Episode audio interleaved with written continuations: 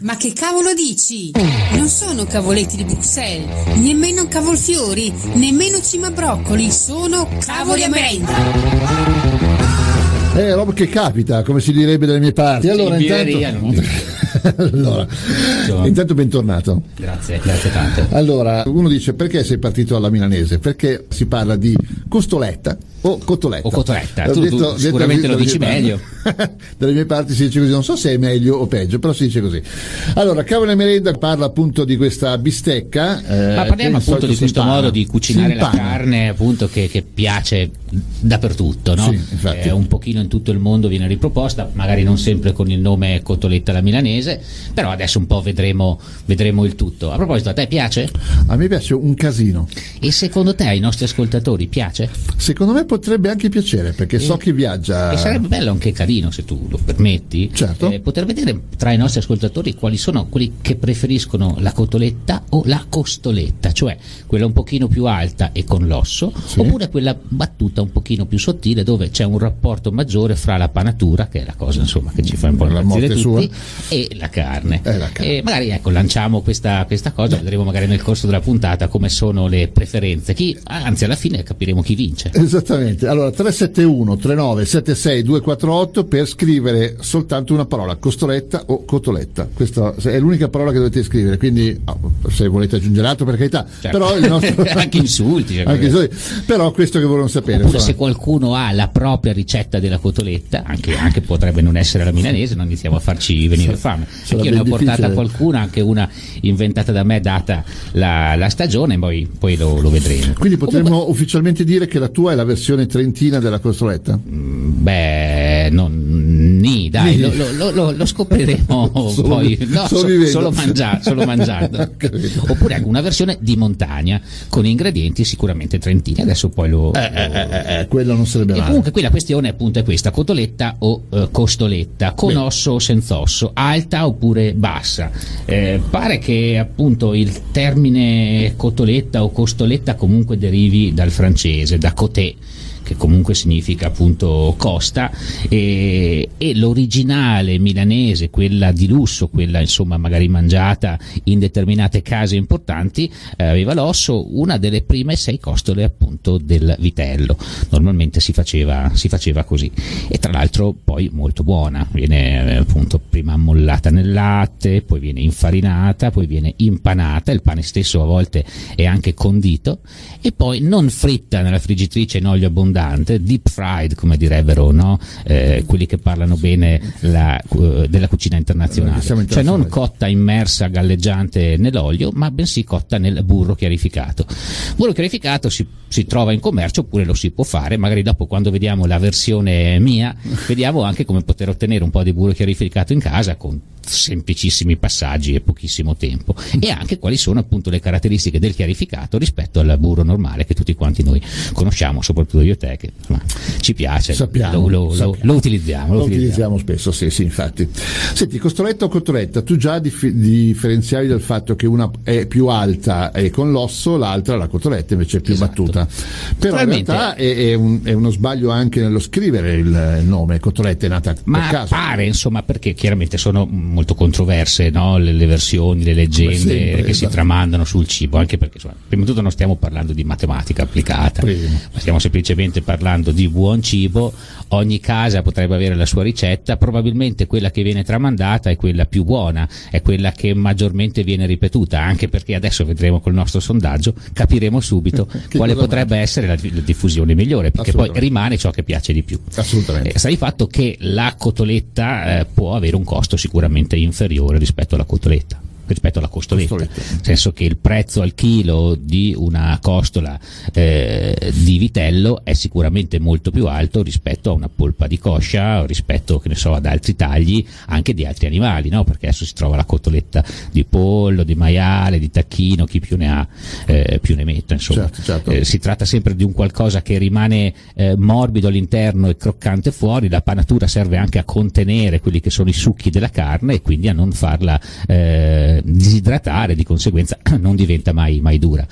Poi c'è chi preferisce il metterci il limone, chi assolutamente no, ma diciamo che il diretto concorrente di quella che potrebbe essere la cotoletta alla milanese ce l'abbiamo insomma qua vicino da quelli che erano oppure potrebbero essere quasi cugini del Trentino, i viennesi, mm. nel senso che Vienna vanta questa ricetta che è la Wiener Schnitzel, che è praticamente come si può dire la scaloppina di Vienna eh, nel senso da quelle parti comunque con il termine schnitzel si intendono anche altri tagli di carne senza panatura che vengono precedentemente infarinati e poi cotti. La farina appunto anche in questo caso chiude i pori eh, della carne, non c'è fuoriuscita di quelli che sono i liquidi naturali e di conseguenza anche qui ci troviamo di fronte a una carne cotta però morbida anche se di taglio non così tanto pregiato. Quindi insomma sempre la classica bistecchina come si potrebbe dire. esatto, esatto. Pare che eh, tra le leggende metropolitane che girano che potesse essere stato addirittura Radeschi a far conoscere agli austriaci questa carne eh, impanata.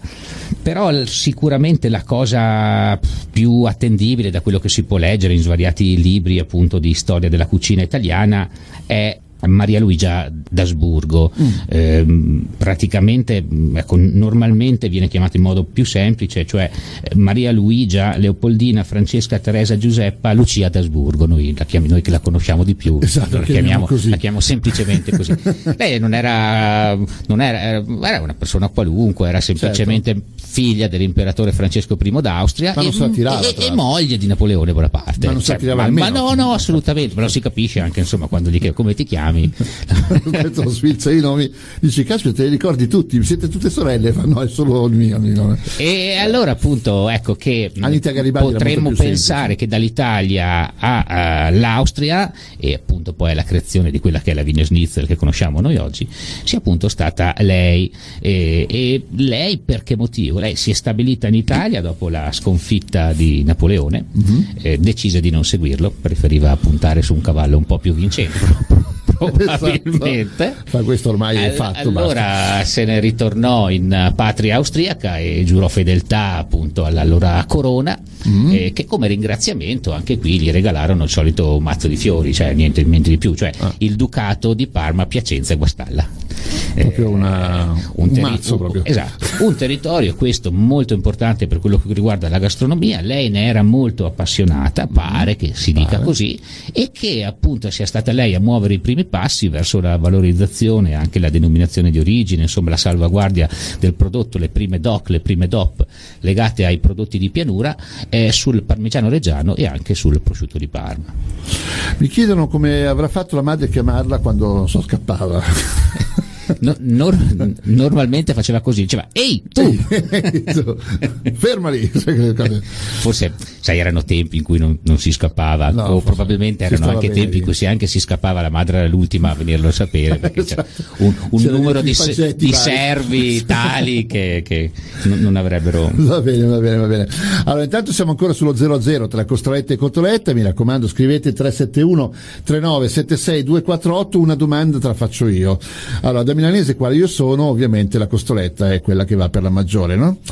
Eh, però eh, c'è stata nelle, varie, nelle tante eh, variazioni c'è anche quella ripiena. Poi dopo certo. è diventata cordon bleu, ma non ci interessa quello certo. interessa. Ma se parliamo di quella ripiena, farcita, tra, tra no? ripiena fantastica, sì. ci ritroviamo a parlare praticamente eh, sarebbe la cotoletta alla valdostana. Alla valdostana, sì, infatti. Perché fra i vari tanti tipi di cotolette che esistono, eh, cioè appunto quella classica, no? Uh-huh.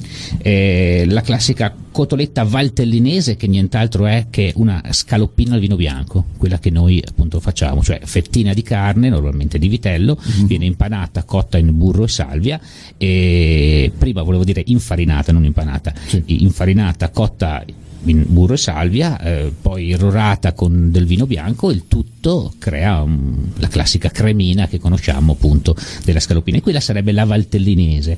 Poi c'è molto ghiotta la bolognese, che una volta fritta alla milanese, mm. eh, viene messa in forno con sopra una fetta di prosciutto crudo e abbondante parmigiano reggiano Sopra. grattato. Sì. Sopra Quindi questo. cotoletta una volta fritta, la si mette su una teglia da forno Sì. e la si decora in questo modo e la si fa cuocere 5 minuti, il tempo che si arricci un pochino il prosciutto crudo che viene messo sopra. Se senti bzzz, e mia bava se nel Esatto. Poi, poi andando sempre in- in- un pochino in crescendo, quella che dicevi tu, viene appunto comunemente chiamata la valdostana e qui si tratta di prendere una fetta di carne leggermente più alta, Mm. con la punta del coltello se ne ricava una tasca, Esatto. poi si cerca di assottigliarla il più possibile, magari utilizzando un foglio di carta da forno o addirittura messa all'interno di un sacchetto di nylon da freezer, in maniera che i colpi che voi date col, col vostro batticarne non vadano a lacerare la carne, lacerare, ma certo. semplicemente ad appiattirla Certo. e appunto poi eh, ripiena con fontina che è un formaggio a crosta lavata ottenuto proprio eh, in Valle d'Aosta e prosciutto cotto. Sembra male neanche questa, però, effettivamente. No, no, assolutamente, assolutamente. Poi Bene. ce ne sarebbe un'altra che si chiama faldia. ehm, e appunto in questo, in questo caso si utilizza del diaframma eh, di cavallo eh, Sì. originariamente ma anche di manzo cioè quindi la parte immediatamente sotto il collo, Collo. prende il nome di, di faldia nel senso di gonna in spagnolo significherebbe proprio per le pieghe che si creano durante la cottura e, e l'impanatura anche Ok. questa particolarmente buona e l'usanza appunto della faldia è quella di servirla come accompagnamento con del basilico e oppure del basilico precedentemente fritto per chi appunto vuole dire come si diceva prima per quelli- tutti quelli che dicono vabbè tanto da, da dieta si comincia domani no? Esattamente. era, era da un altro tocco di cronco- Anche perché, la frittura, anche perché la frittura va da sé, che insomma non è certo per la dieta, insomma, potrebbe No, essere. ma anche lì, La eh, frittura mediterranea non credo. si, si sente spesso no, parlare di cibi fritti, noi non ci mettiamo a fare i dottori. No, infatti. Ci- c'è chi dice che se il fritto è così fritto bene può fare sicuramente meno male. Allora di conseguenza la cosa principale è che l'olio non sia stato sfruttato troppo, Esatto. che all'interno dell'olio non ci siano eh, residui di acqua eh, che derivano appunto da ciò che abbiamo cotto prima Certo. non lo facciamo bruciare, cerchiamo di cuocere intorno ai 180 gradi e pare che la frittura possa non essere dannosa. Poi probabilmente tutti i giorni non andrebbe bene, ma tutti i giorni non va bene forse nulla. Non va bene nulla, infatti. Comunque l'olio non deve essere nero, quindi, giusto? No, sarebbe, Sì. sare- sarebbe carino, sarebbe carino, altrimenti boh, si potrebbe inventare la versione fumé, no? Esatto. la, la versione cancer cotoletta. Esatto, Eh, esatto, che non dovrebbe essere buono. Va bene, allora intanto cominciano ad arrivare i primi. Co- cosa- cosa dicono? Cosa- Allora, cosa per adesso pensano? stavi dicendo la costoletta. Siamo, Costoletta con l'osso. Siamo 3 a 0, pensa, Eh, che sono, batosta eh, subito, cazzo. sono nobili i Eh, nostri, nostri nostri ascoltatori. sì, nostri sì, nostri Tra l'altro c'è un ristorante adesso un po' a Milano, come saprai, sono tante le osterie, le trattorie Mm. che cercano di riproporre quella che è la cucina milanese, però in versione rivisitata, moderna, sicuramente sgrassata. Cioè, Esatto. è, è questo, questo va da sé. Anche perché Automaticamente rovinata, quindi. Ma il fatto è questo che probabilmente determinati cibi grassi che noi conosciamo eh, della cucina italiana e non solo li si mangiava in giorni particolari, in giorni di festa, insomma se consideriamo un- un- il, il vitello e soprattutto determinati tagli non è che arrivasse proprio nelle case, nelle case No, di tutti. infatti, infatti, infatti. Oggi che invece la cotoletta chi la vende soprattutto vorrebbe che i clienti la mangiassero ogni giorno tende un attimino a sgrassarla ma comunque sia c'è il ristorante storico no? tipo 200 anni di storia in Galleria Vittorio Emanuele il ristorante Savini Sì. che ancora oggi appunto come vanto propone la- l'originale milanese chiaramente anche quella con l'osso si tratta di una sberla di carne enorme 300 grammi di, di carne Almeno. naturalmente con l'osso che straborda proprio, proprio dal piatto ma qui interessante è l'accompagnamento no, che possiamo dare alla cotoletta. Esatto. perché adesso per noi è assolutamente normale quella di mangiare cotoletta e patatine fritte. Ma le patatine fritte arrivano molto molto dopo rispetto alla storia della cotoletta. Se per esempio pensiamo in, eh, in Austria la cotoletta non viene accompagnata col limone così come facciamo noi ma con la marmellata di mirtillo rosso Beh, questo è assolutamente Ma normale cioè in Italia noi abbiamo i limoni loro hanno il mirtillo rosso tra l'altro a chi piace l'effetto salato e dolce eh, la marmellata di mirtillo rosso che leggermente acidula ha un effetto veramente molto molto buona sulla cotoletta soprattutto ma- sulla Wiener Schnitzel E invece un'insalata, diciamo, verde che possa in qualche modo pulire la bocca? Ma sì, assolutamente. Il fatto è che ormai è diventato quasi normale, no? Pollo e patatine, cotoletta Sì, e patatine. quello sì, infatti. perché si unisce un Al po' il croccante al croccante, è quello, è quello che, va, che va un pochino di più. Di solito, insomma, dai, viene sempre accompagnata da, da patate. Secondo me, con una buona insalata di cavolo cappuccio è quasi meglio, no? Dopo che ho mangiato le patatine. no, ho capito, ho capito. Intanto c'è una, un arrivo da parte di Cotoletta, quindi eh, sale a un punto, siamo 3 a 1 in questo momento per la Costoletta sempre. Sta, sta, vincendo la Costoletta. Di comodo, insomma, ancora, ma c'è un'altra eh, 40 minuti comodi per poter insomma, votare. Quindi 371 3976 248. Una bella domanda che ci è arrivata è, eh, va bene Costoletta o Cotoletta, ma eh, quelle che vengono vendute quanto sono simili all'originale? Ma se date un'occhiata al prezzo di molte cotolette già pronte che vengono vendute nei supermercati, perché credo si riferisse a questo, non al ristorante, cosa, cosa ne pensi? No, no, penso comprate, quindi sicuramente quelle da, da, da, il, da supermercato. Il, il, problema di quelle del supermercato, ne guardiamo il prezzo al chilo, è veramente molto molto basso. Andiamo a capire un pochino come vengono fatte e capiamo come mai il prezzo è così. Mm. Poi che sia buona, eh beh, lì è la magia dell'industria che riesce a calibrare perfettamente quello che è, quella che deve essere la componente acida, uh-huh. dolce e salata e dare la giusta croccantezza. Vengono fatte delle prove, nel momento in cui si ha questo tipo di equilibrio non si sta tanto poi a guardare il gusto, perché veramente viene giocata tutto su una questione tattile. Perché eh. poi una volta a casa ci mettiamo il limone, ci mangiamo assieme le patatine, guardiamo una serie TV, cioè siamo anche a volte distratti. No? Esatto, sì. è, è un gusto talmente omologato questo che a volte viene, viene mangiata senza cercare di capirne bene il gusto. Ma tornando appunto al fatto che costano poco, se possono fare bene oppure no, c'è un qualcosa di fondamentale da dire. Non sono mai prodotte con un pezzo di carne intera. Si tratta sempre di pollo che viene prima triturato, portato mm. quasi a poltiglia, sì. poi messo all'interno di una forma che assomiglia un pochino a quella che potrebbe essere una cotoletta. una cotoletta, quella che potrebbe essere un taglio di carne originale, viene abbattuta in un apposito macchinario fino a farla diventare dura. Sì. Questa carne macinata viene condita, no? viene condita con spezie, probabilmente aromi, magari potrebbero essere anche non aromi del tutto naturali, mm. viene salata, viene, viene, viene, viene, zuccherata ah. naturalmente, proprio per l'equilibrio che dicevo prima. Dice. Poi basta leggere gli ingredienti, tutte queste cose si trovano. Eh. Comunque questa carne macinata e poi ricomposta in una forma simile all'originale, sì. viene poi in, uh, impanata Mm, normalmente con acqua e uovo leofilizzato prima, poi viene impanata e leggermente fritta sì. e poi di nuovo abbattuta di temperatura e messa in confezione sotto vuoto con atmosfera modificata. Quindi noi la compriamo, ce l'abbiamo cotta per tre quarti, non facciamo nient'altro che per portarla, per alla, per, per portarla alla temperatura ideale da essere consumata, ne ultimiamo la cottura e questa è la cotoletta che troviamo pronta.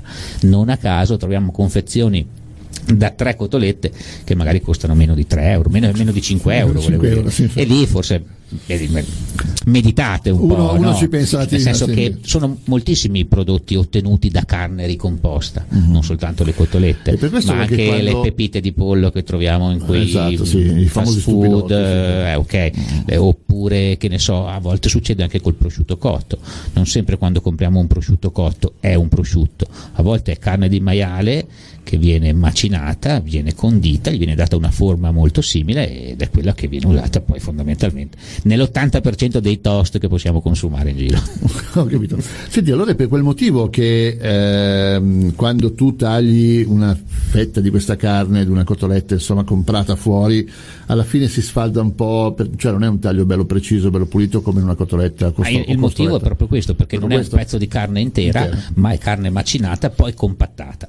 Eh, poi tutto sommato il gusto non è che sia cattivo chiaro no, no, l'originale, certo. è, un, è, è, l'originale è un pochino certo, più c'è gente che mangia i fast food quindi voglio dire non è che si deve lamentare della mia, cioè, insomma, se, se, pensiamo alle pepite di pollo che qualsiasi fast food fa insomma, non possiamo dire che il gusto sia cattivo. No, no, certo, Chiaro, certo. Se ce lo facciamo a casa, secondo me qualche sapore in più lo possiamo. Un minimo proprio un accennato. Sempre di più friggere in casa è un qualcosa che non si fa. Abbiamo abitazioni sempre più piccole, Mm-mm. naturalmente così.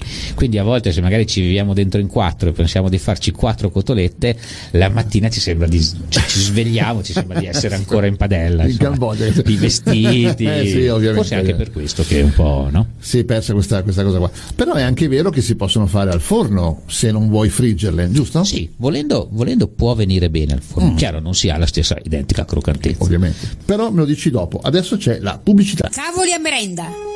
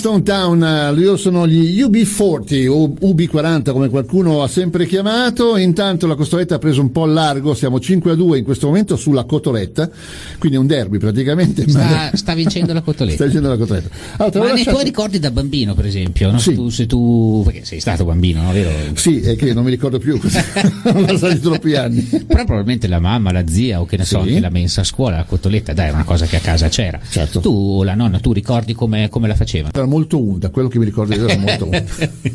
Ti dicevano è un piatto unico. È un piatto unico cioè, perché il, il, bello era proprio quello, cioè di mangiare grasso, no? quindi se no non mangi. E questa era l'idea, e per quello che sono 140 kg, se no. Ah, no, vabbè, perché sei alto due metri. Sei non è vero, però. Eh, sì, ma sì.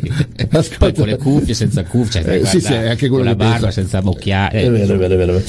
Senti, c'è una domanda che è arrivata, ossia eh, il limone nella cotoletta per cosa serve? Allora, normalmente serve un po' come per attenuare la sensazione di unto, ecco, di, dicevi tu prima, esattamente come accade da, in altre parti, come per esempio a Vienna, che viene accompagnata con la marmellata di mirtillo rosso. Okay. Ah, il, limone a volte nei, nei, cibi si adopera per coprire determinati sentori, no? come accade per esempio con, sul pesce. Eh, se noi pensiamo comunque anche a determinati pesci fritti, ci sono anche, può esserci anche la versione di pesce anche della cotoletta, oh. perché eh, con, la, con, lo stesso sistema che si adopera per la milanese viene buonissima anche la trota, il lavarello, il salmerino, per non parlare appunto anche di branzino e orata. Eh, nel senso, spesso quando si parla di frittura frittura di pesce ci vengono in mente solo anelli di calamari, di totani, eh, gamberetti, co- fritto, cose così, e non si pensa mai che un trancio o una fettina di, di branzino in panata e fritta eccezionale. Si dice sempre no, è troppo golosa, no? nel senso uh-huh. eh, in, realtà è, è, talmente golosa che finisce subito no? in tavola, almeno mia madre Ce diceva un po', sì. Poi il trucco anche di adoperare il, il, segreto della panatura e poi della frittura con tagli di carne povere, questo lo, lo si è sempre fatto un po' in Italia. Mm-hmm. sicuramente a Milano poi, grazie magari, che ne so, a condizioni eh, economiche diverse, lì questo, questo modo di eh, cuocere la carne per renderla più buona, anche se poco pregiata di partenza, lo si ha sicuramente a Milano. Naturalmente. Sì. Però ci sono dei locali, stavamo parlando prima a microfoni spenti durante la canzone, ossia sono dei locali eh, ancora storici, anche un po' all'antica. Eh, tu prima ne hai citato uno molto famoso in galleria, il Savini, che eh, però vuol dire costa un po' troppo, insomma, mettiamola così. Eh, diciamo che è per mh, turistico, per non chiamarlo. Esatto, esatto. Ma eh, eh, o i nuovi russi. Ma sì, è che non vengono più. Che, ormai, ma eh, dipende anche un po' il rapporto eh, peso, diciamo così, e costo rispetto certo, alla assolutamente. Ci sono dei, invece dei locali un po' dove tu avresti un po' schifo entrare, che in realtà si mangia da Dio. No, no, si schifo, assolutamente. Bene. Bene, sono quei locali un po' strani, no? Certo. localacci lì dove si mangia sì, molto bene. Sono locali con personalità. Con personalità, diciamo così.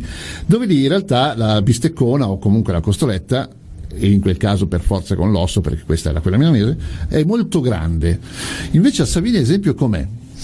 Al Savini l'ho mangiata, era enorme, eh, sì, quasi l'equivalente di, di, una pizza, insomma, come, no. come dimensioni, sì, perché appunto eh, vengono utilizzate la, la, carne di due coste, uh-huh. poi viene un pochino piattita, non tanto, quindi il risultato è di una cotoletta piuttosto grande. Poi c'è stata anche una versione della, della milanese che forse quella ha avuto maggior successo sia in Italia che all'estero, insomma, che è appunto fare la milanese cosiddetta a orecchio d'elefante. Io un dialetto milanese certo. non lo so dire, sì. Quindi appunto un taglio di carne si dice a portafoglio, no? si prende un pezzo di carne alta, con il coltello la si incide mm-hmm. e la si apre come un portafoglio. La stessa cosa ripetuta due volte. Eh, il, il, la dimensione che ne, che ne, che ne esce è è, è, massiccio, notevole, è sembra proprio l'orecchio di un elefantino, dai, di un elefantino. Dumbo, eh, negli anni Ottanta andava, era, era, molto di moda certo, andare certo. a mangiarla così e patatine fritte naturalmente. Naturalmente, anche perché in quel caso lui con una bistecca il ristoratore faceva pagare in realtà due e, e invece Ma poi un pochino di più. Dipende insomma. sempre poi da che tipo di bistecca, nel uh-huh. senso che un orecchio d'elefante con un po' di manualità e un buon coltello la possiamo tenere anche da un taglio di carne di maiale senza grossi problemi. Ah.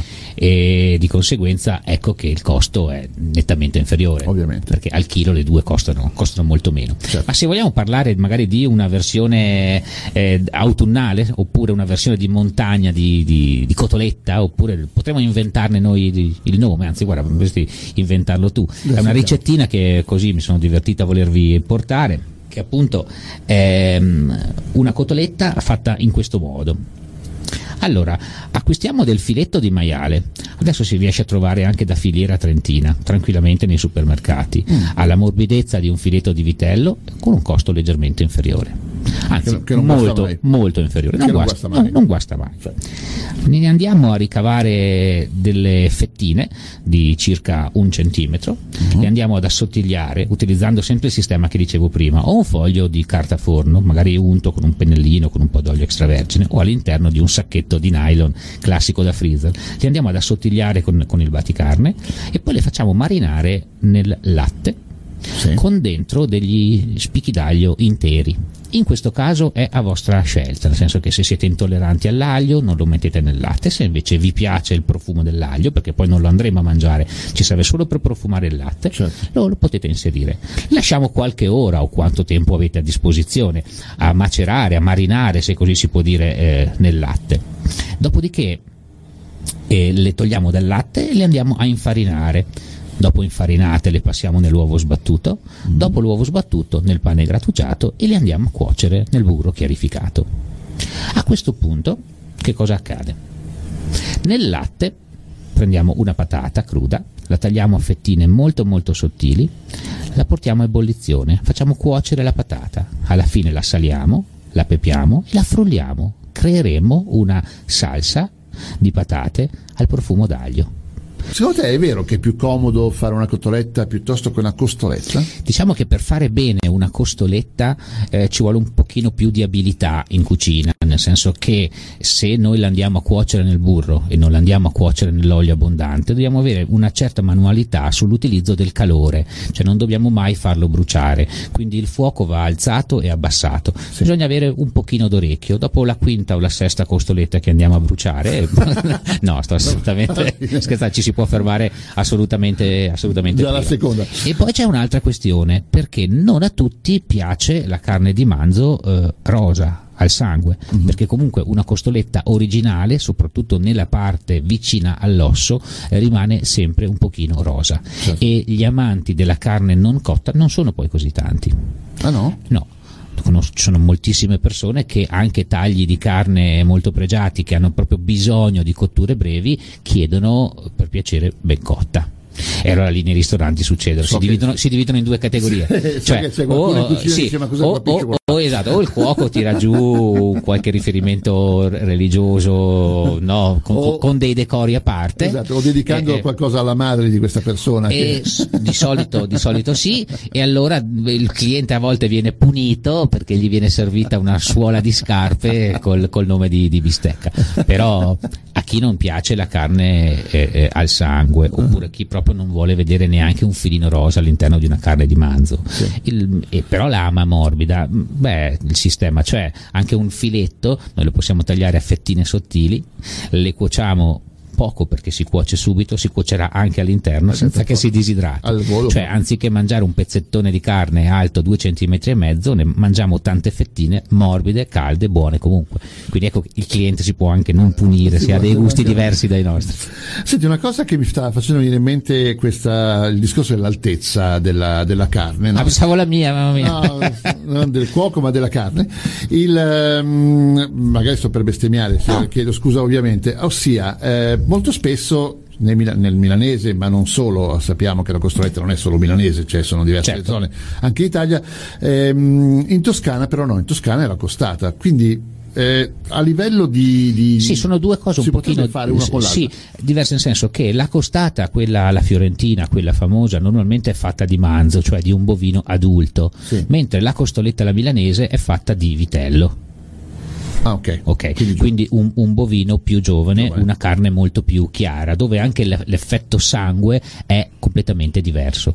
Perché comunque se noi prendiamo una costata alla fiorentina e vogliamo farne una cotoletta, mm. eh, risulterebbe un pochino poi scomoda da mangiare, anche perché, da mangiare. Sì, anche perché, una costata proprio per il tipo di cottura eh, alla quale appunto gli è stata dedicata, insomma è diventata famosa per questo tipo per questo di cottura, scusate un po', ho sbagliato a parlare, eh, una carne pregiata all'interno comunque ha delle venature grasse. Certo. Ha eh, sul bordo comunque una parte di grasso che su una cottura alla griglia ne aiuta tantissimo ok? Mentre se noi la andiamo a coprire eh, di pane, impanare, nel momento in cui viene servita eh, a tavola con il coltello ci ritroviamo a dover separare parte di nervi, parte certo, magari certo. di... ecco, un pochino questo è buona comunque perché a me piacciono anche le fettine di manzo impanate e fritte però, però è meno delicata è meno, certo. meno anche un po' meno gustosa meno da festa eh. se, se, possiamo considerare la cotoletta come un piatto della festa eh sì, naturalmente lo era lo, lo è sempre stato ma, ma come tante ricette famose della cucina lombarda perché mm. non è che il risotto allo zafferano o l'osso buco siano un qualcosa che tutti i milanesi hanno sempre mangiato nel, nell'antichità, no? no assolutamente. Anche perché lo zafferano è sempre stato caro. Infatti, infatti. Eh, le cose alla milanese, l'abbiamo detto anche altre volte qui, c'è chi dice che si chiamino alla milanese quelle cose che sono gialle, gialle come la madunina che esatto, c'è in cima. I cinesi sono No, ma quello è, è, è, un altro discorso, anche perché se poi pensiamo al discorso altro piatto famosissimo della cucina lombarda, appunto è che è l'osso buco con il risotto, eh, risotto rigorosamente giallo, eh, quindi questo, questo giallo eh, a volte mh, mm, no, con Milano potrebbe non, non centrare molto perché mm. non viene coltivato in Lombardia no, eh, lo zafferano mm, che arriva a Milano e anche qui si apre no, un mondo tutto di come lo zafferano e, e, perché se il risotto alla milanese ha lo zafferano e si chiama in questo modo zafferano che eh, come uso eh, alimentare è stato forse uno degli ultimi perché prima si adoperava proprio per colorare ah. per dare il colore oro a chi poteva permetterselo, perché comunque è sempre stato costoso Molto come caro, prodotto. Certo. Sì oppure nella cosmesi, veniva adoperato anche come trucco per le signore. E, e veniva adoperato per colorare di giallo le, le vetrate del, del Duomo.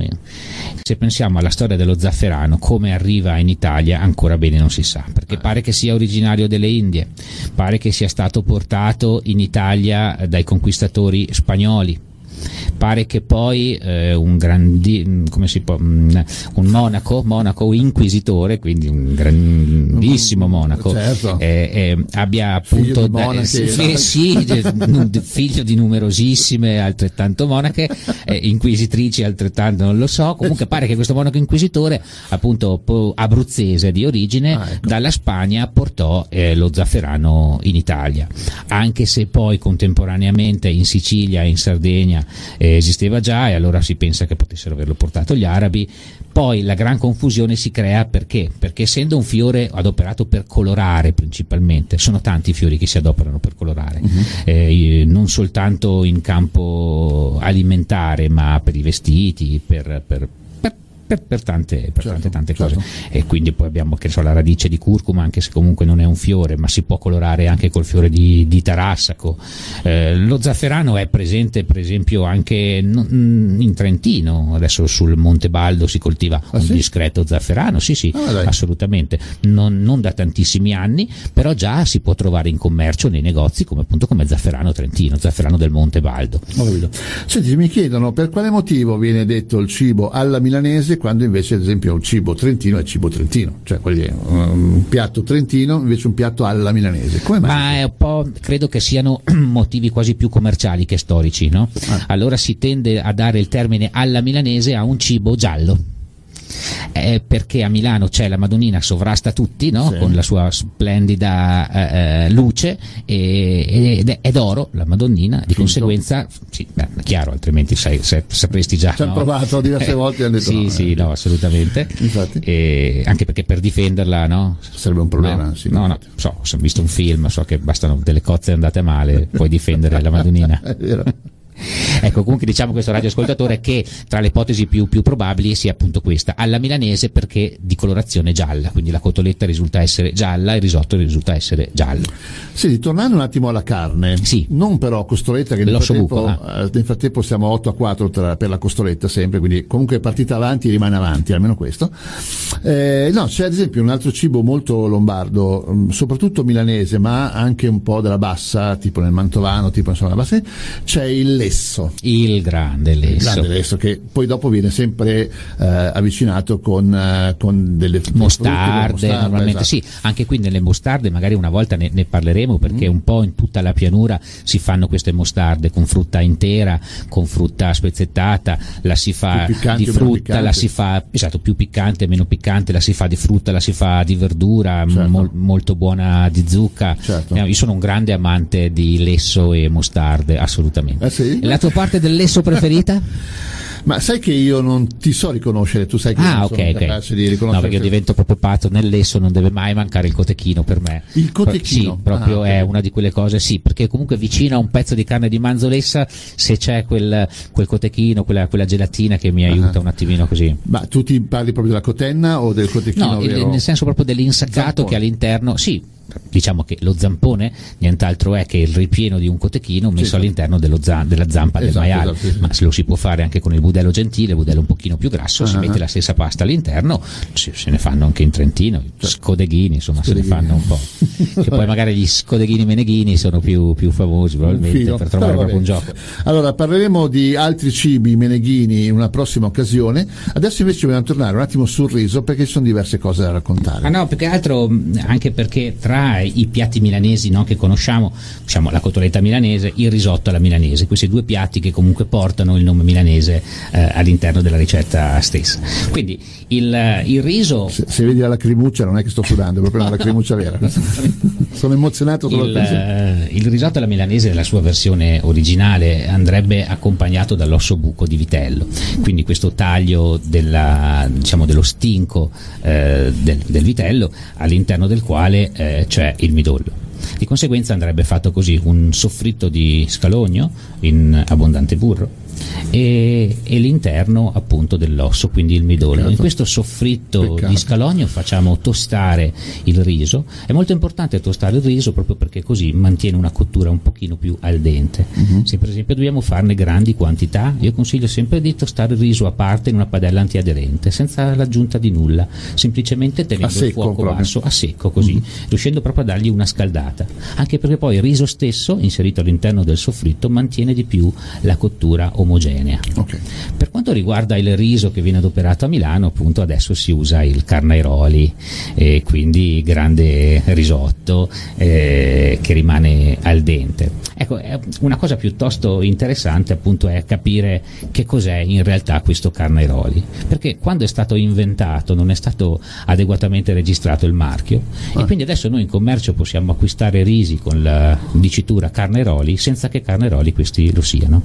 Si sta adesso un pochino muovendo eh, questa cosa, anche perché i comuni si stanno muovendo nella salvaguardia di quelle che sono le ricette tipiche. Anche Milano, per esempio, non tanti anni fa ha depositato la ricetta del risotto alla milanese e anche della costoletta alla milanese un po'. Gli vengono date queste denominazioni no, legate alla città, un pochino per non farcele rubare in giro, no? perché se abbiamo pensato che può esistere anche la versione della cotoletta giapponese, no? Che, che, che se non ricordo, sì, eh, to, to, to, to- tonkatsu, Non dire- non no? non Eh, parolacce. probabilmente le città ci tengono no? a salvaguardarsi, come ha fatto Certo. Bologna Non con la penso che ci bolognese. tengano a Credo salvaguardare che quel nome. proprio Bologna con la salsa bolognese, a Sì, iniziare a sì, certificare, a vero, è certificare questa cosa È vero, è vero. pare nell'82 e quindi praticamente per quanto riguarda il carneroli ehm, eh, non è nient'altro che un incrocio fra due risi che comunque venivano già coltivati da quelle parti cioè teniamo conto che il riso comunque in pianura arriva dal sud Italia perché arriva prima in Sardegna, in Sicilia, arriva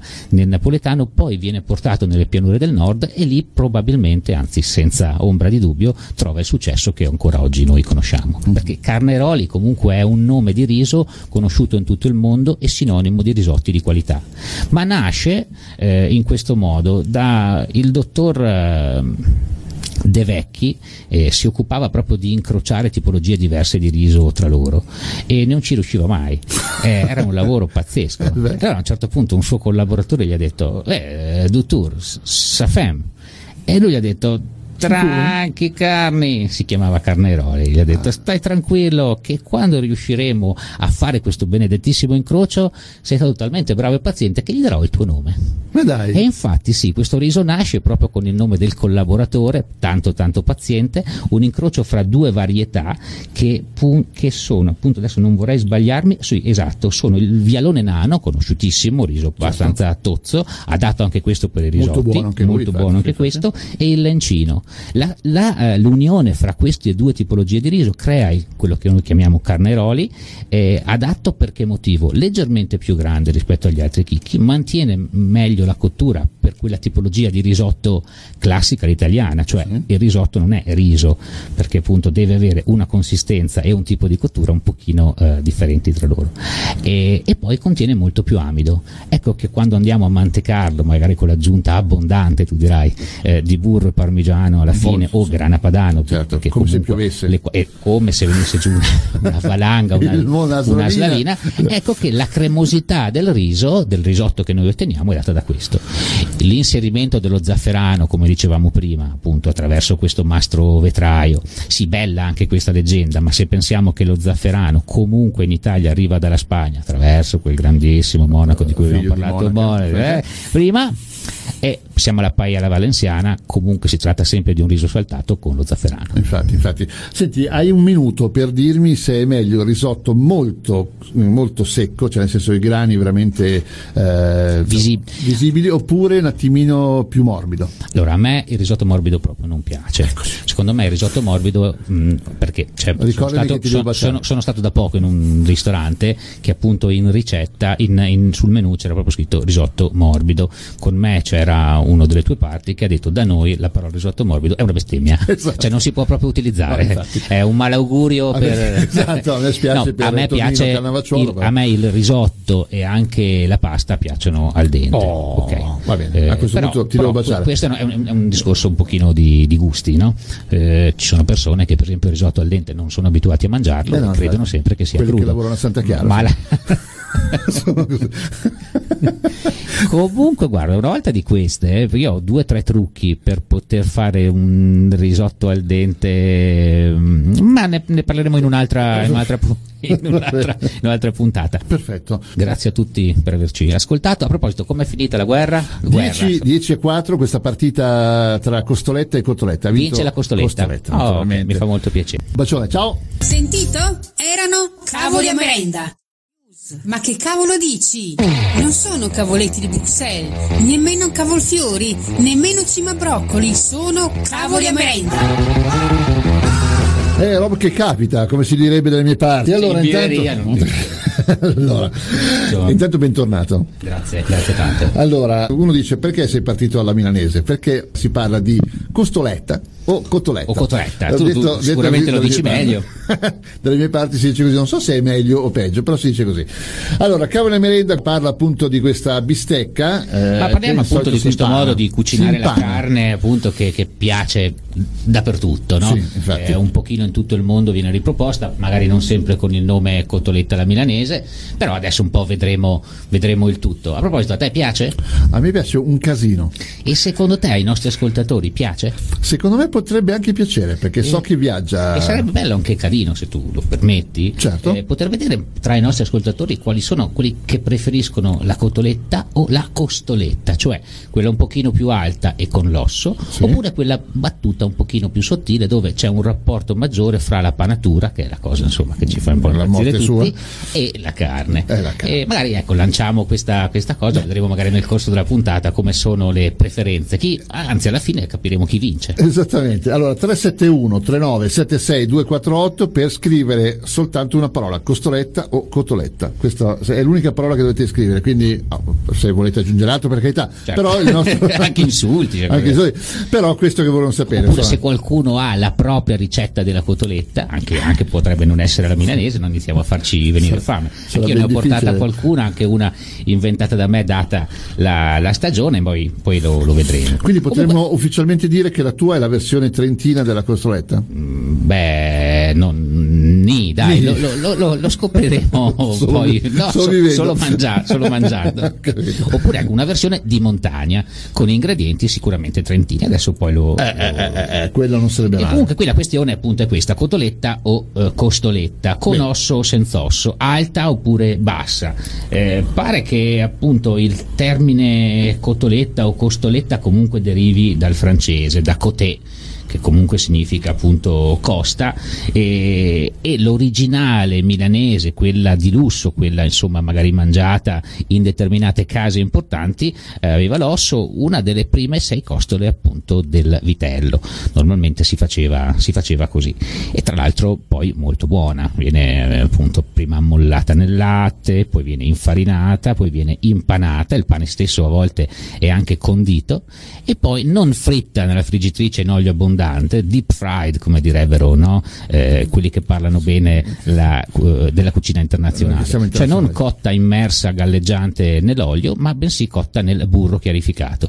Burro chiarificato si, si trova in commercio oppure lo si può fare, magari dopo quando vediamo la versione mia, vediamo anche come poter ottenere un po' di burro chiarificato in casa con semplicissimi passaggi e pochissimo tempo e anche quali sono appunto le caratteristiche del chiarificato rispetto al burro normale che tutti quanti noi conosciamo, soprattutto io e te che insomma, ci piace, Sappiamo, lo, lo- lo- sappiamo. lo utilizziamo. Lo Lo utilizziamo spesso, sì, sì, infatti.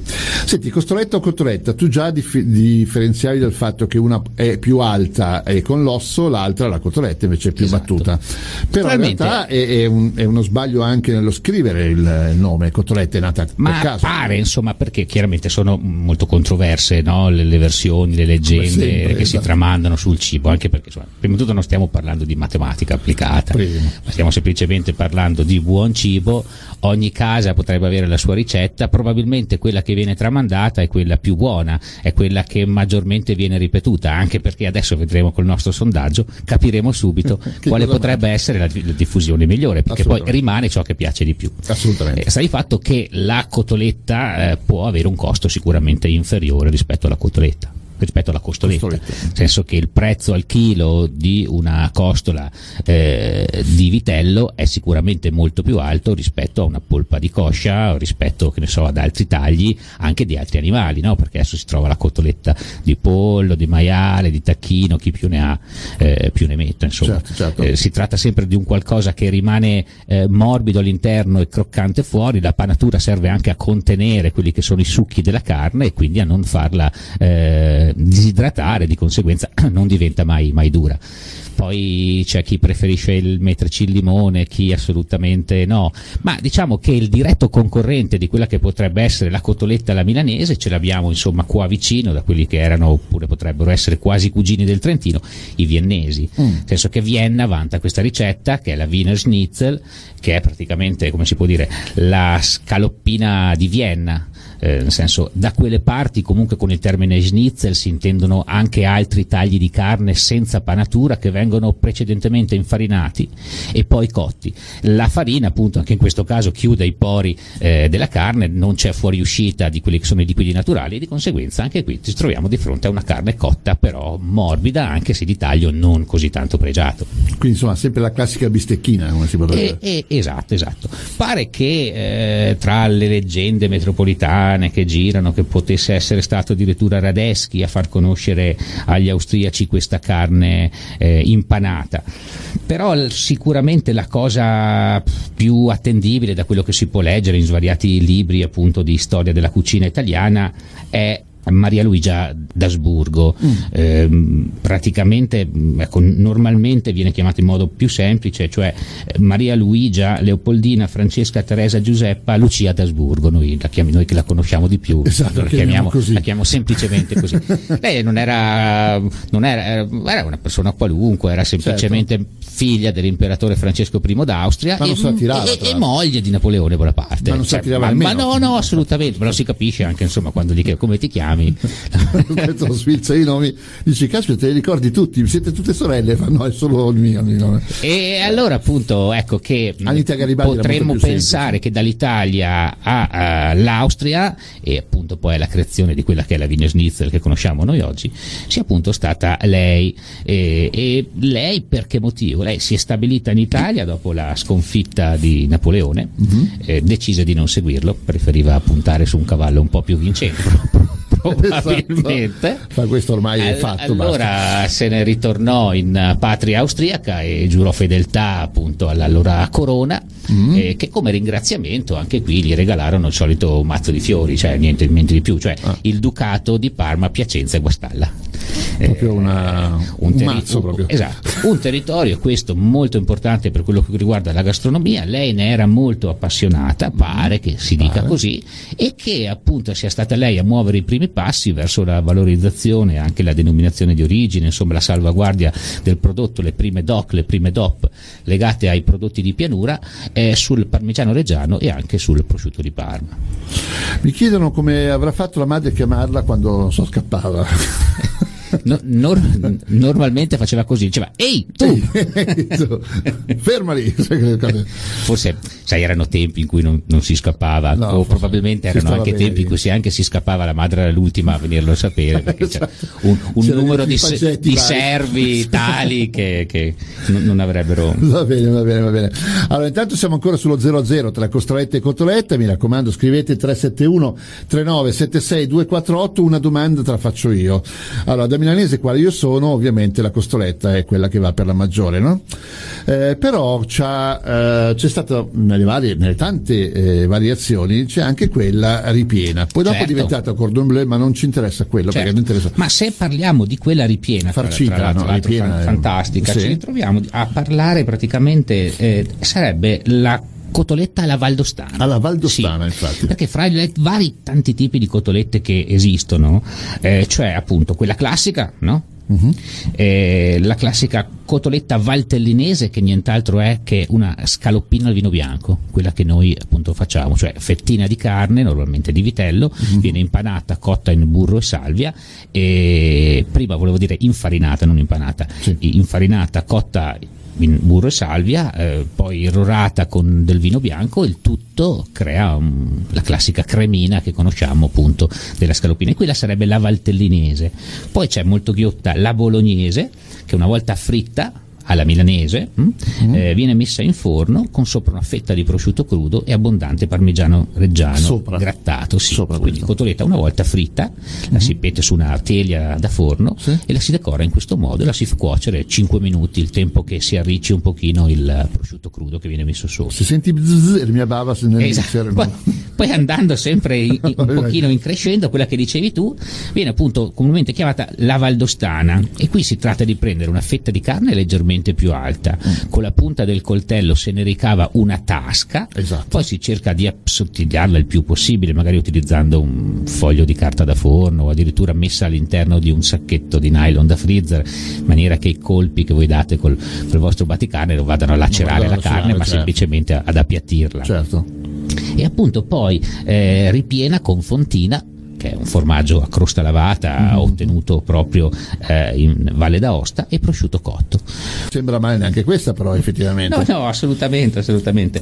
Poi Bene. ce ne sarebbe un'altra che si chiama faldia. ehm, e appunto in questo, in questo caso si utilizza del diaframma eh, di cavallo eh, Sì. ma anche di manzo cioè quindi la parte immediatamente sotto il collo, Collo. prende il nome di, di faldia nel senso di gonna in spagnolo significherebbe proprio per le pieghe che si creano durante la cottura e, e l'impanatura anche Ok. questa particolarmente buona e l'usanza appunto della faldia è quella di servirla come accompagnamento con del basilico e oppure del basilico precedentemente fritto per chi appunto vuole dire come si diceva prima per quelli- tutti quelli che dicono vabbè tanto da- la dieta si comincia domani no? Esattamente. era, era da un altro tocco di cronco- Anche perché, la frittura, anche perché la frittura va da sé, che insomma non è certo per la dieta, insomma, potrebbe No, essere. ma anche lì, La eh, frittura mediterranea non credo. si, si sente spesso no, parlare di cibi fritti, noi non ci mettiamo a fare i dottori. No, infatti. Ci- c'è chi dice che se il fritto è così fritto bene può fare sicuramente meno male. Allora di conseguenza la cosa principale è che l'olio non sia stato sfruttato troppo, Esatto. che all'interno dell'olio non ci siano eh, residui di acqua eh, che derivano appunto da ciò che abbiamo cotto prima Certo. non lo facciamo bruciare, cerchiamo di cuocere intorno ai 180 gradi e pare che la frittura possa non essere dannosa. Poi probabilmente tutti i giorni non andrebbe bene, ma tutti i giorni non va bene forse nulla. Non va bene nulla, infatti. Comunque l'olio non deve essere nero, quindi, giusto? No, sarebbe, Sì. sare- sarebbe carino, sarebbe carino, altrimenti boh, si potrebbe inventare la versione fumé, no? Esatto. Eh, la, la versione cancer cotoletta. Esatto, eh. esatto, che non dovrebbe essere buono.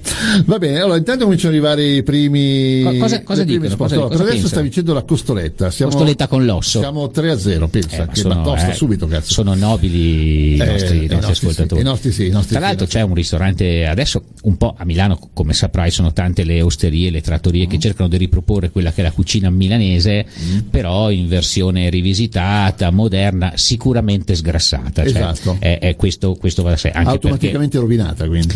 Ma il fatto è questo che probabilmente determinati cibi grassi che noi conosciamo eh, della cucina italiana e non solo li si mangiava in giorni particolari, in giorni di festa, insomma se consideriamo un- un- il, il vitello e soprattutto determinati tagli non è che arrivasse proprio nelle case, nelle case No, di infatti, tutti. infatti, infatti. Oggi che invece la cotoletta chi la vende soprattutto vorrebbe che i clienti la mangiassero ogni giorno, tende un attimino a sgrassarla. Ma comunque sia, c'è il ristorante storico, no? tipo 200 anni di storia in Galleria Vittorio Emanuele, il ristorante Savini, Sì. che ancora oggi appunto come vanto propone la- l'originale milanese, chiaramente anche quella con l'osso. Si tratta di una sberla di carne enorme, 300 grammi di, di carne, Almeno. naturalmente con l'osso che straborda proprio, proprio dal piatto. Ma qui interessante è l'accompagnamento no, che possiamo dare alla cotoletta. Esatto. Perché adesso per noi è assolutamente normale quella di mangiare cotoletta e patatine fritte. Ma le patatine fritte arrivano molto, molto dopo rispetto alla storia della cotoletta. Se per esempio pensiamo in, eh, in Austria, la cotoletta non viene accompagnata col limone così come facciamo noi, ma con la marmellata di mirtillo rosso. Beh, questo è assolutamente Ma normale. Cioè in Italia noi abbiamo i limoni, loro hanno il mirtillo rosso. Tra l'altro, a chi piace l'effetto salato e dolce, eh, la marmellata marmellata di metilo rosso che leggermente acidula ha un effetto veramente molto molto buono sulla cotoletta, soprattutto Scusa, sulla Wiener Schnitzel. E invece un'insalata diciamo verde che possa in qualche modo pulire la bocca? Ma sì, assolutamente. Il fatto è che ormai è diventato quasi normale, no? Pollo e patatine, cotoletta sì, e patatine, sì, perché si unisce un al po' il croccante al croccante, è quello, è quello che, va, che, va, un pochino di più. Di mm. solito, insomma, dai, viene sempre accompagnata da, da patate. Secondo me, con una buona insalata di cavolo cappuccio è quasi meglio, no? Dopo che ho mangiato le patatine. no, ho capito, ho capito. Intanto c'è una, un arrivo da parte di Cotoletta, quindi eh, sale a un punto, siamo 3 a 1 in questo momento per la Costoletta sempre. Sta, sta, vincendo la Costoletta. Di comodo, insomma, ancora, ma c'è un'altra eh, 40 minuti comodi per poter insomma, votare. Quindi 371 3976 248. Una bella domanda che ci è arrivata è, eh, va bene Costoletta o Cotoletta, ma eh, quelle che vengono vendute quanto sono simili all'originale?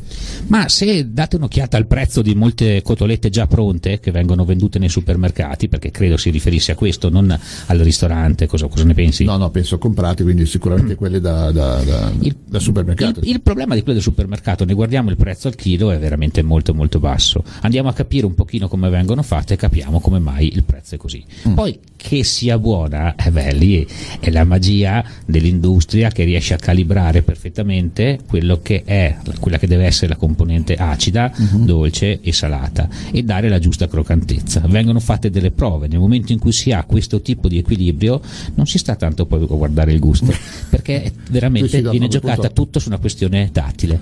Perché eh. poi una volta a casa ci mettiamo il limone, ci mangiamo assieme le patatine, guardiamo una serie TV, cioè siamo anche a volte distratti. No? Esatto, sì. è, è un gusto talmente omologato questo che a volte viene, viene mangiata senza cercare di capirne bene il gusto. Ma tornando appunto al fatto che costano poco, se possono fare bene oppure no, c'è un qualcosa di fondamentale da dire. Non sono mai prodotte con un pezzo di carne intera.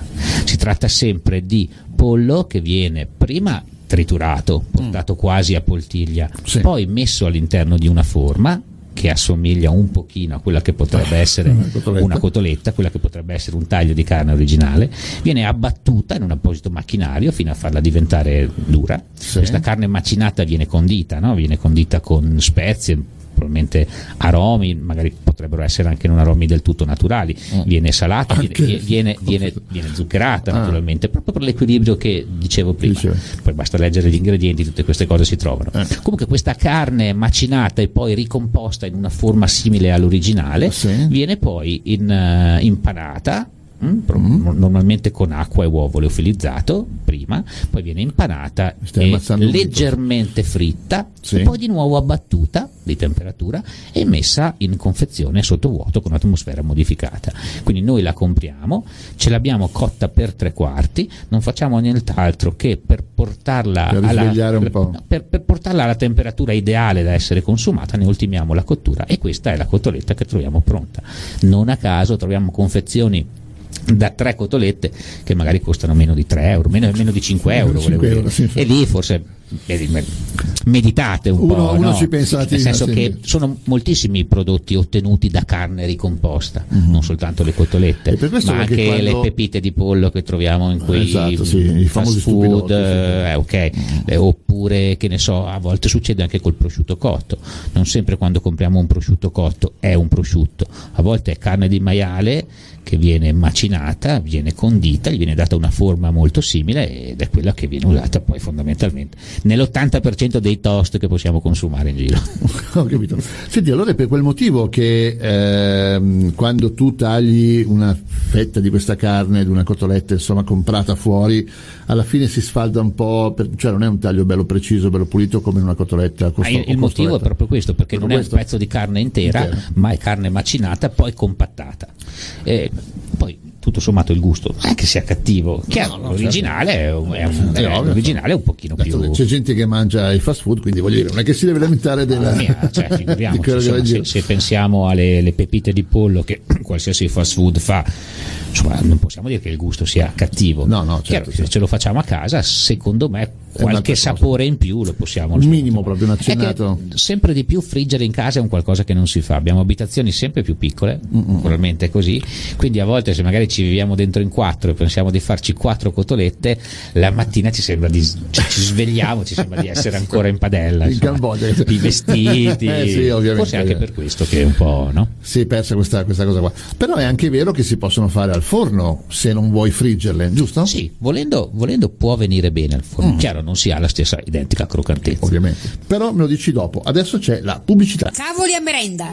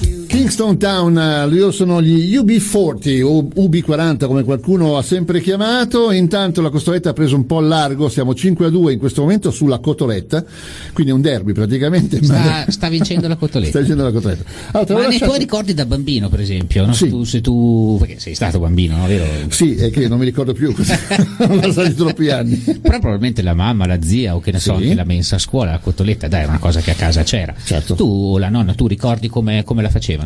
Molto unta, quello che mi ricordo io era molto unta.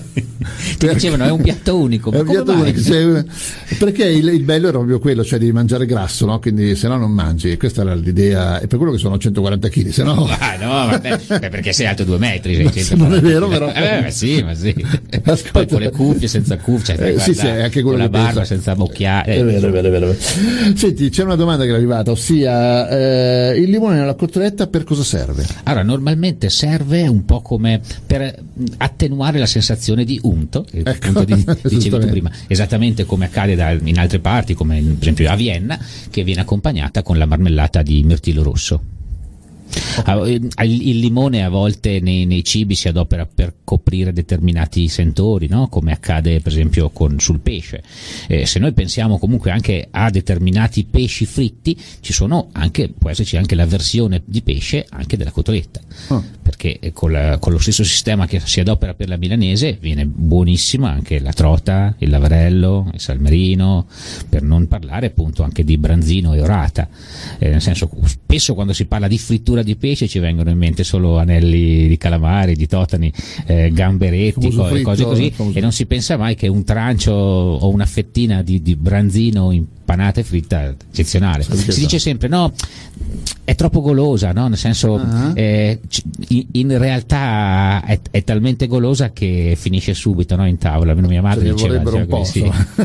Poi il trucco anche di adoperare il, il, segreto della panatura e poi della frittura con tagli di carne povere, questo lo, lo si è sempre fatto un po' in Italia.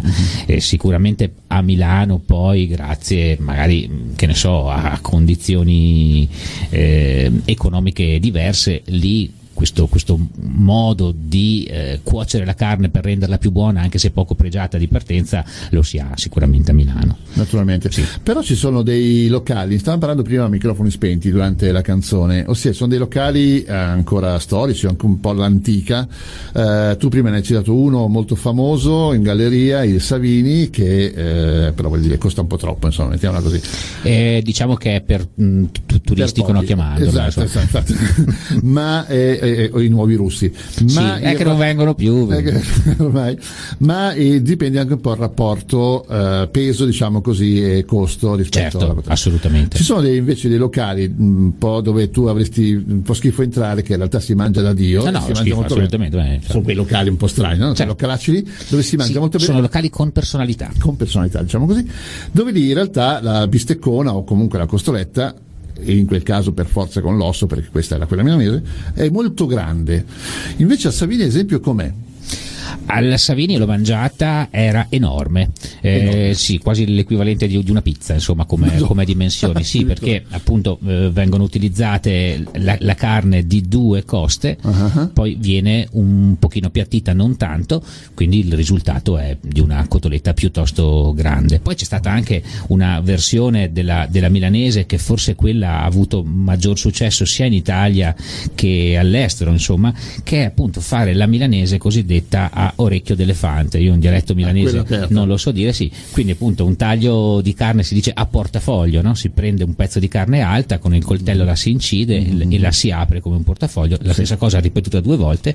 Eh, il, il, la dimensione che ne, che ne, che ne esce è è, è, massiccio, notevole, sembra proprio l'orecchio di un elefantino, dai, di un elefantino. Dumbo, eh, negli anni Ottanta andava, era, era, molto di moda certo, andare certo. a mangiarla così e patatine fritte naturalmente. Naturalmente, anche perché in quel caso lui con una bistecca il ristoratore faceva pagare in realtà due e, invece Ma un pochino di più. Dipende insomma. sempre poi da che tipo di bistecca, nel uh-huh. senso che un orecchio d'elefante con un po' di manualità e un buon coltello la possiamo ottenere anche da un taglio di carne di maiale senza grossi problemi. Ah. E di conseguenza ecco che il costo è nettamente inferiore. Ovviamente. Perché al chilo le due costano, costano molto meno. Certo. Ma se vogliamo parlare magari di una versione eh, autunnale oppure una versione di montagna di, di, di cotoletta, oppure potremmo inventarne noi il nome, anzi guarda, potresti inventarlo tu. È una ricettina che così mi sono divertito a volervi portare che appunto è una cotoletta fatta in questo modo allora, acquistiamo del filetto di maiale, adesso si riesce a trovare anche da filiera trentina, tranquillamente nei supermercati, mm. ha la morbidezza di un filetto di vitello con un costo leggermente inferiore anzi che, che molto, molto, inferiore, non, non, guasta, mai. No, non guasta mai. Ne andiamo a ricavare delle fettine di circa un centimetro, uh-huh. le andiamo ad assottigliare utilizzando sempre il sistema che dicevo prima, o un foglio di carta forno, magari unto con un pennellino, con un po' d'olio extravergine, o all'interno di un sacchetto di nylon classico da freezer. Li andiamo ad assottigliare con, con il baticarne e poi le facciamo marinare nel latte sì. con dentro degli spicchi d'aglio interi In questo caso è a vostra scelta, nel senso che se siete intolleranti all'aglio non lo mettete nel latte, se invece vi piace il profumo dell'aglio, perché poi non lo andremo a mangiare, ci serve solo per profumare il latte, certo. lo, lo, potete inserire. Lasciamo qualche ora o quanto tempo avete a disposizione a macerare, a marinare, se così si può dire, eh, nel latte. Dopodiché eh, le togliamo dal latte e le andiamo a infarinare dopo infarinate le passiamo nell'uovo sbattuto, mm. dopo l'uovo sbattuto nel pane grattugiato e le andiamo a cuocere nel burro chiarificato. A questo punto che cosa accade? Nel latte prendiamo una patata cruda, la tagliamo a fettine molto molto sottili, la portiamo a ebollizione, facciamo cuocere la patata, alla fine la saliamo, la pepiamo e la frulliamo, creeremo una salsa di patate al profumo d'aglio. Secondo te è vero che è più comodo fare una cotoletta piuttosto che una costoletta? Diciamo che per fare bene una costoletta eh, ci vuole un pochino più di abilità in cucina, nel senso che se noi la andiamo a cuocere nel burro e non la andiamo a cuocere nell'olio abbondante, dobbiamo avere una certa manualità sull'utilizzo del calore, cioè non dobbiamo mai farlo bruciare, quindi il fuoco va alzato e abbassato. Sì. Bisogna avere un pochino d'orecchio, dopo la quinta o la sesta costoletta che andiamo a bruciare, no, sto assolutamente scherzando, ci si può fermare assolutamente, assolutamente Già la seconda. E poi c'è un'altra questione, perché non a tutti piace la carne di manzo eh, rosa al sangue, mm-hmm. perché comunque una costoletta originale, soprattutto nella parte vicina all'osso, eh, rimane sempre un pochino rosa. Certo. E gli amanti della carne non cotta non sono poi così tanti. Ah no? No ci sono moltissime persone che anche tagli di carne molto pregiati che hanno proprio bisogno di cotture brevi chiedono per piacere ben cotta. E allora lì nei ristoranti succedono, so si, dividono, si, dividono, in due categorie. cioè, o, sì, o, o, o, esatto, o il cuoco tira giù qualche riferimento religioso no, con, con, dei decori a parte. Esatto, o dedicando eh, eh qualcosa alla madre di questa persona. Che... Di, solito, di solito sì, e allora il cliente a volte viene punito perché gli viene servita una suola di scarpe col, col nome di, di, bistecca. Però a chi non piace la carne eh, eh, al sangue, oppure chi proprio proprio non vuole vedere neanche un filino rosa all'interno di una carne di manzo. Sì. Il, e, però l'ama morbida, beh, il sistema, cioè anche un filetto, noi lo possiamo tagliare a fettine sottili, le cuociamo poco perché si cuoce subito, si cuocerà anche all'interno senza che si disidrati. Cioè, anziché mangiare un pezzettone di carne alto 2 cm e mezzo, ne mangiamo tante fettine morbide, calde, buone comunque. Quindi ecco, il cliente si può anche non punire, si ha dei gusti diversi dai nostri. Senti, una cosa che mi sta facendo venire in mente questa, il discorso dell'altezza della, della carne. No? Ah, pensavo la mia, mamma mia. No, non del cuoco, ma della carne. Il, um, magari sto per bestemmiare, no. chiedo scusa ovviamente, ossia, eh, molto spesso nel, nel, milanese, ma non solo, sappiamo che la Costroletta non è solo milanese, cioè sono diverse certo. zone anche in Italia. Ehm, in Toscana, però no, in Toscana è la costata, quindi eh, a livello di, di, sì, sono due cose un pochino fare una con sì, diverse nel senso che la costata, quella la fiorentina, quella famosa, normalmente è fatta di manzo, cioè di un bovino adulto, sì. mentre la costoletta la milanese è fatta di vitello. Ah, ok. okay. Quindi, Quindi un, un, bovino più giovane, giovane, una carne molto più chiara, dove anche l'effetto sangue è completamente diverso.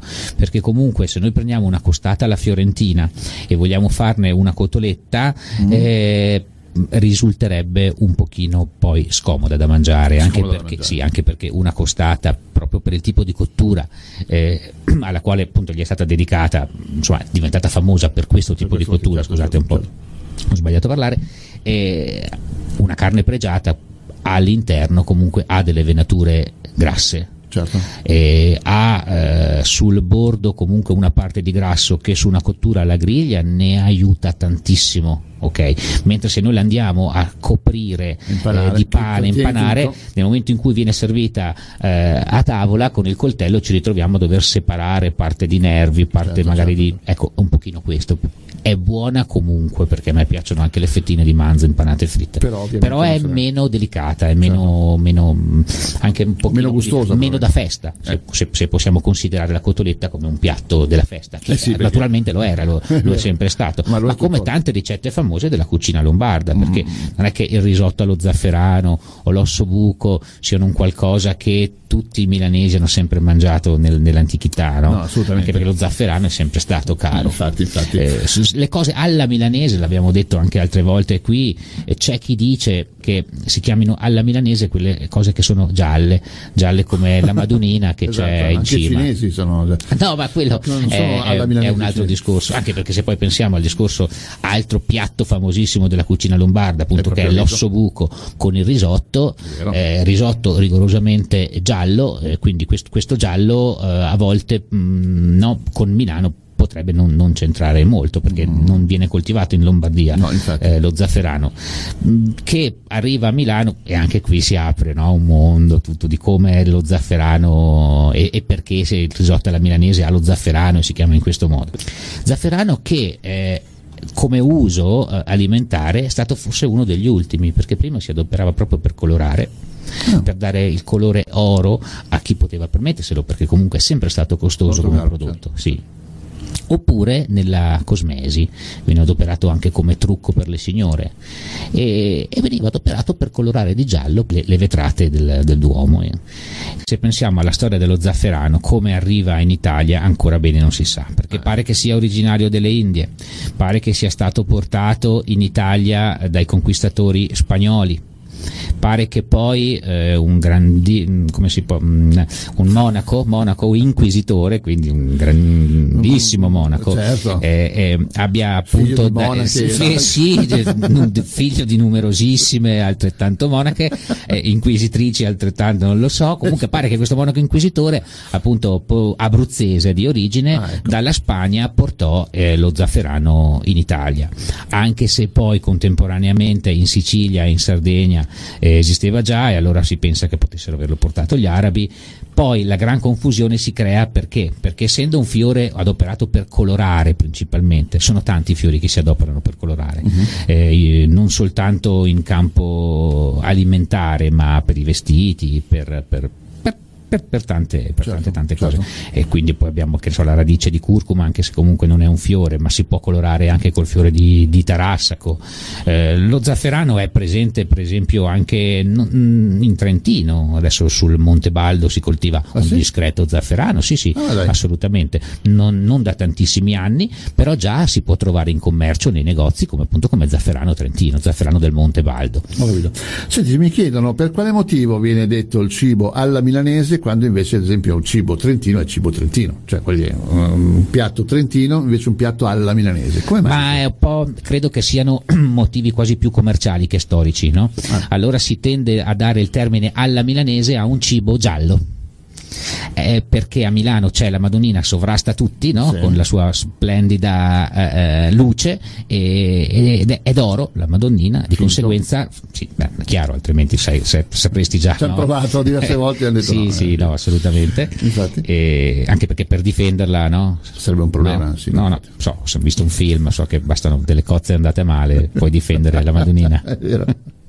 Ecco, comunque diciamo questo radioascoltatore che tra le ipotesi più, più probabili sia appunto questa, alla milanese perché di colorazione gialla, quindi la cotoletta risulta essere gialla e il risotto risulta essere giallo. Sì, tornando un attimo alla carne, Sì. non però costoletta che nel frattempo, buco, ah. eh, nel frattempo siamo 8 a 4 tra- per la costoletta sempre, quindi comunque è partita avanti rimane avanti, almeno questo. Eh, no, c'è ad esempio un altro cibo molto lombardo, mm, soprattutto milanese, ma anche un po' della bassa, tipo nel mantovano, tipo insomma la bassa, c'è il lesso. Il grande Il lesso. grande lesso che poi dopo viene sempre eh, avvicinato con, eh, con delle mostarde, mostarde, normalmente esatto. sì, anche qui nelle mostarde magari una volta ne, ne parleremo perché Mm. un po' in tutta la pianura si fanno queste mostarde con frutta intera, con frutta spezzettata, la si fa di frutta, la si fa esatto, più piccante, meno piccante, la si fa di frutta, la si fa di verdura, Certo. mol- molto buona di zucca. Certo. Eh, Io sono un grande amante di lesso e mostarde, assolutamente. Eh sì? La tua parte del lesso preferita? Ma sai che io non ti so riconoscere, tu sai che Ah, non ok, sono capace di No, riconoscere. perché io divento proprio pazzo. Nel lesso non deve mai mancare il cotechino per me. Il cotechino? Sì, proprio Ah, è ok. una di quelle cose, sì, perché comunque vicino a un pezzo di carne di manzolessa, se c'è quel, quel cotechino, quella, quella gelatina che mi Ah. aiuta un attimino così. Ma tu ti parli proprio della cotenna o del cotechino No, il- nel senso proprio dell'insaccato che all'interno, sì, diciamo che lo zampone nient'altro è che il ripieno di un cotechino messo sì, all'interno za- della zampa esatto, del maiale, esatto, sì. ma se lo si può fare anche con il budello gentile, il budello un pochino più grasso, uh-huh. si mette la stessa pasta all'interno, se, se ne fanno anche in Trentino, certo. scodeghini, insomma scodeghini. se ne fanno un po'. che poi magari gli scodeghini meneghini sono più, più famosi probabilmente per trovare proprio un gioco. Allora parleremo di altri cibi meneghini in una prossima occasione, adesso invece vogliamo tornare un attimo sul riso perché ci sono diverse cose da raccontare. Ah no, più che altro anche perché tra i piatti milanesi no, che conosciamo, diciamo la cotoletta milanese, il risotto alla milanese, questi due piatti che comunque portano il nome milanese eh, all'interno della ricetta stessa. Quindi il, il riso... Se, se, vedi la lacrimuccia non è che sto sudando, è proprio una lacrimuccia vera. Sono emozionato solo il, uh, il risotto alla milanese nella sua versione originale andrebbe accompagnato dall'osso buco di vitello, quindi questo taglio della, diciamo, dello stinco eh, del, del, vitello all'interno del quale eh, c'è il midollo. Di conseguenza andrebbe fatto così un soffritto di scalogno in abbondante burro e, e l'interno appunto dell'osso, quindi il midollo. Peccato. In questo soffritto Peccato. di scalogno facciamo tostare il riso. È molto importante tostare il riso proprio perché così mantiene una cottura un pochino più al dente. Uh-huh. Se per esempio dobbiamo farne grandi quantità, io consiglio sempre di tostare il riso a parte in una padella antiaderente, senza l'aggiunta di nulla, semplicemente tenendo secco, il fuoco proprio. basso, a secco così, uh-huh. riuscendo proprio a dargli una scaldata. Anche perché poi il riso stesso, inserito all'interno del soffritto, mantiene di più la cottura omogenea omogenea. Okay. Per quanto riguarda il riso che viene adoperato a Milano, appunto adesso si usa il carnairoli, e quindi grande risotto eh, che rimane al dente. Ecco, una cosa piuttosto interessante appunto è capire che cos'è in realtà questo carnairoli, perché quando è stato inventato non è stato adeguatamente registrato il marchio ah. e quindi adesso noi in commercio possiamo acquistare risi con la dicitura carnairoli senza che carnairoli questi lo siano. Ah. Si sta adesso un pochino muovendo eh, questa cosa, anche perché i comuni si stanno muovendo nella salvaguardia di quelle che sono le ricette tipiche. Anche Milano, per esempio, non tanti anni fa ha depositato la ricetta del risotto alla milanese e anche della costoletta alla milanese un po'. Gli vengono date queste denominazioni no, legate alla città, un pochino per non farcele rubare in giro, no? perché se abbiamo pensato che può esistere anche la versione della cotoletta giapponese, no? che, che, che se non ricordo, sì, eh, to, to, to, tonkatsu, non dire, no? non dire parolacce, probabilmente le città ci tengono no? a salvaguardarsi come certo, ha fatto certo. Bologna non con la salsa bolognese ci tengano a salvaguardare quel nome proprio Bologna con la salsa bolognese sì, iniziare a certificare, sì, vero, a certificare questa cosa è vero, è vero. nell'82 e quindi praticamente per quanto riguarda il carneroli ehm, eh, non è nient'altro che un incrocio fra due risi che comunque venivano già coltivati da quelle parti cioè teniamo conto che il riso comunque in pianura arriva dal sud Italia perché arriva prima in Sardegna, in Sicilia, arriva nel napoletano, poi viene portato nelle pianure del nord e lì probabilmente, anzi senza ombra di dubbio, trova il successo che ancora oggi noi conosciamo. Mm. Perché Carneroli comunque è un nome di riso conosciuto in tutto il mondo e sinonimo di risotti di qualità. Ma nasce eh, in questo modo da il dottor... Eh, De Vecchi eh, si occupava proprio di incrociare tipologie diverse di riso tra loro e non ci riusciva mai. Eh, era un lavoro pazzesco. Allora a un certo punto un suo collaboratore gli ha detto, eh, Dutour, Safem. E lui gli ha detto, Tranchi Carni, si chiamava Carneroli, gli ha detto stai tranquillo che quando riusciremo a fare questo benedettissimo incrocio sei stato talmente bravo e paziente che gli darò il tuo nome. E infatti sì, questo riso nasce proprio con il nome del collaboratore, tanto tanto paziente, un incrocio fra due varietà che, che sono, appunto adesso non vorrei sbagliarmi, sì esatto, sono il vialone nano, conosciutissimo, riso certo. abbastanza tozzo, adatto anche questo per i risotti, molto buono anche, molto buono anche questo, e il lencino. Eh, l'unione fra queste due tipologie di riso crea il, quello che noi chiamiamo carneroli, eh, adatto per che motivo? Leggermente più grande rispetto agli altri chicchi, mantiene meglio la cottura per quella tipologia di risotto classica italiana, cioè sì. il risotto non è riso, perché appunto deve avere una consistenza e un tipo di cottura un pochino eh, differenti tra loro. E, e, poi contiene molto più amido. Ecco che quando andiamo a mantecarlo, magari con l'aggiunta abbondante, tu dirai, eh, di burro e parmigiano alla fine o grana padano certo, come se piovesse le, è come se venisse giù una valanga una, una, una slavina ecco che la cremosità del riso del risotto che noi otteniamo è data da questo l'inserimento dello zafferano, come dicevamo prima, appunto attraverso questo mastro vetraio. Sì, bella anche questa leggenda, ma se pensiamo che lo zafferano comunque in Italia arriva dalla Spagna attraverso quel grandissimo monaco di cui abbiamo parlato Monaco, eh, prima e siamo alla paia alla valenziana, comunque si tratta sempre di un riso saltato con lo zafferano. Infatti, infatti. Senti, hai un minuto per dirmi se è meglio il risotto molto, molto secco, cioè nel senso i grani veramente eh, Visib- visibili, oppure un attimino più morbido? Allora, a me il risotto morbido proprio non piace. Eccoci. Secondo me il risotto morbido, mh, perché cioè, sono, stato, sono- sono- sono stato da poco in un ristorante che appunto in ricetta, in- in- sul menù c'era proprio scritto risotto morbido. Con me c'era uno delle tue parti che ha detto da noi la parola risotto morbido è una bestemmia, Esatto. cioè non si può proprio utilizzare, No, è un malaugurio A per... esatto, a me No, per a me piace il- a me il risotto e anche la pasta piacciono al dente. Oh, ok. Eh, va bene, a questo però- punto ti devo baciare. Questo è un, è un discorso un pochino di, di gusti, no? Eh, ci sono persone che per esempio il risotto al dente non sono abituati a mangiarlo Eh no, e credono infatti. sempre che sia Quelli che crudo. lavorano a Santa Chiara, Ma la-. Comunque, guarda, una volta di queste, eh, io ho due o tre trucchi per poter fare un risotto al dente, mm, ma ne, ne parleremo in un'altra, in un'altra, in un'altra- in un'altra puntata. Perfetto. Grazie a tutti per averci ascoltato. A proposito, com'è finita la guerra? Guerra. 10, 10 a 4 questa partita tra Costoletta e Cotoletta. Vince la costoletta. Costoletta, Oh, mi fa molto piacere. Bacione, ciao. Sentito? Erano cavoli a merenda.